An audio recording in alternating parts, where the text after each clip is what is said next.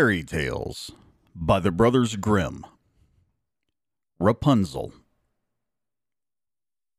There were once a man and woman who had long in vain wished for a child. At length, the woman hoped that God was about to grant her desire. These people had a little window at the back of their house from which a splendid garden could be seen, which was full of the most beautiful flowers and herbs.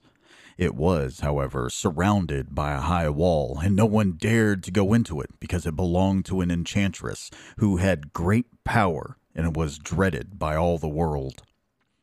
One day, the woman was standing by this window and looking down into the garden when she saw a bed which was planted with the most beautiful rampion.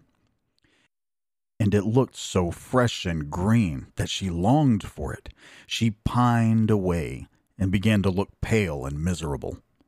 Then her husband was alarmed and asked, What ails you, dear wife? Ah, she replied, if I can't eat some of the rampion which is in the garden behind our house, I shall die. The man who loved her thought, Sooner than let your wife die, bring her some of the rampion yourself, let it cost what it will. At twilight, he clambered down over the wall into the garden of the enchantress, hastily clutched a handful of rampion, and took it to his wife. She at once made herself a salad of it and ate it greedily. It tasted so good to her, so very good, that the next day she longed for it three times as much as before. If he was to have any rest, her husband must once more descend into the garden. In the gloom of evening, therefore, he let himself down again. But when he had clambered down the wall, he was terribly afraid, for he saw the enchantress standing before him. How can you dare, said she with an angry look, descend into my garden and steal my rampion like a thief? You shall suffer for it. Ah, answered he, let mercy take the place of justice. I only made up my mind to do it out of necessity. My wife saw your rampion from the window and felt such a longing for it that she would have died if she had not got some to eat.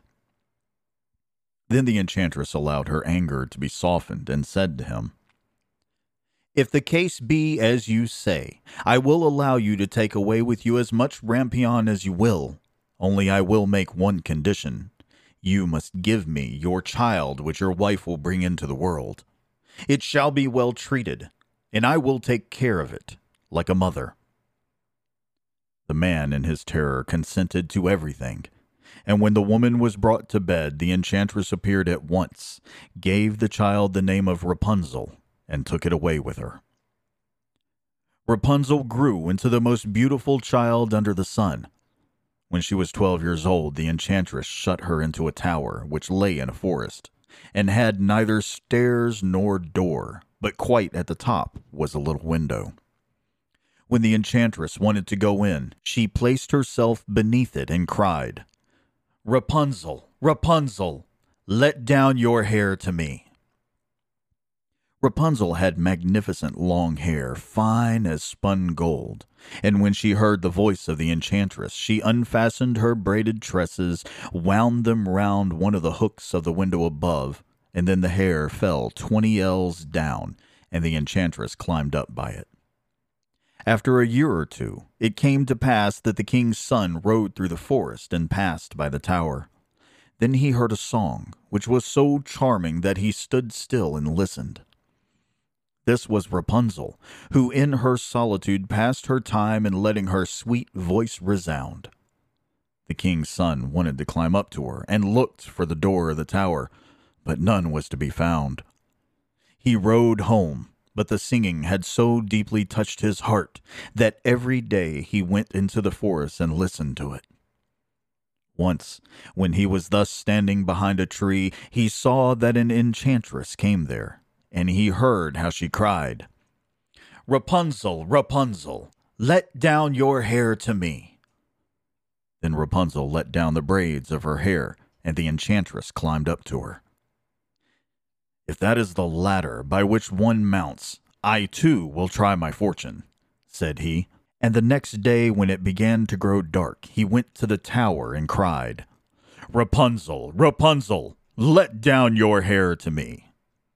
Immediately the hair fell down, and the king's son climbed up.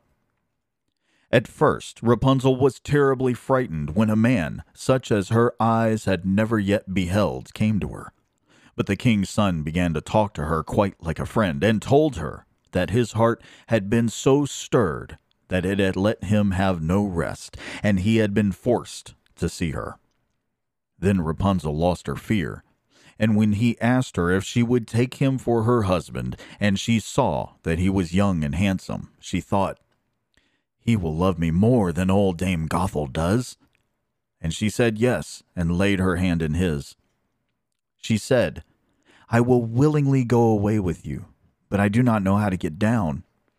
Bring with you a skein of silk every time that you come, and I will weave a ladder with it. And when that is ready, I will descend, and you will take me on your horse.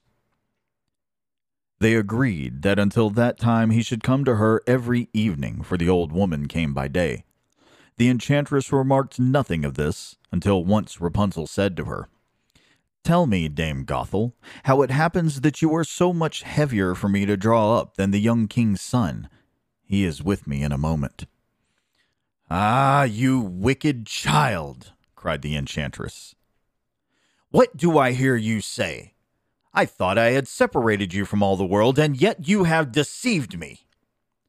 In her anger, she clutched Rapunzel's beautiful tresses, wrapped them twice round her left hand, seized a pair of scissors with the right, and snip, snap, they were cut off, and the lovely braids lay on the ground. And she was so pitiless that she took poor Rapunzel into a desert where she had to live in great grief and misery.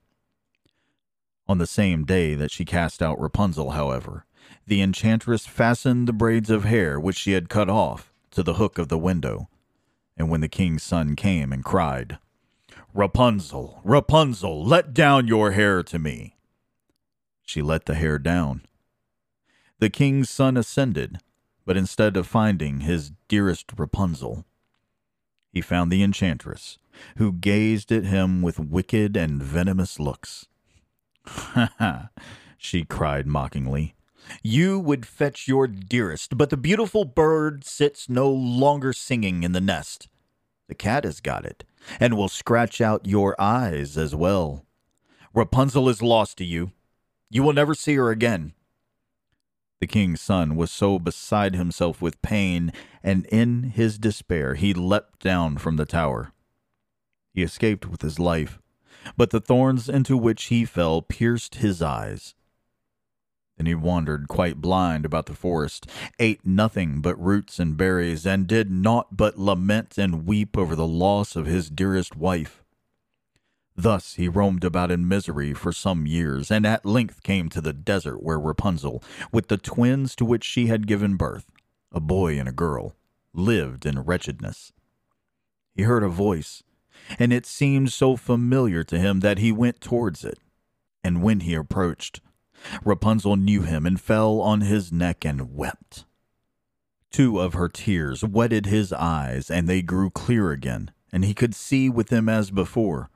He led her to his kingdom, where he was joyfully received, and they lived for a long time afterwards, happy and contented.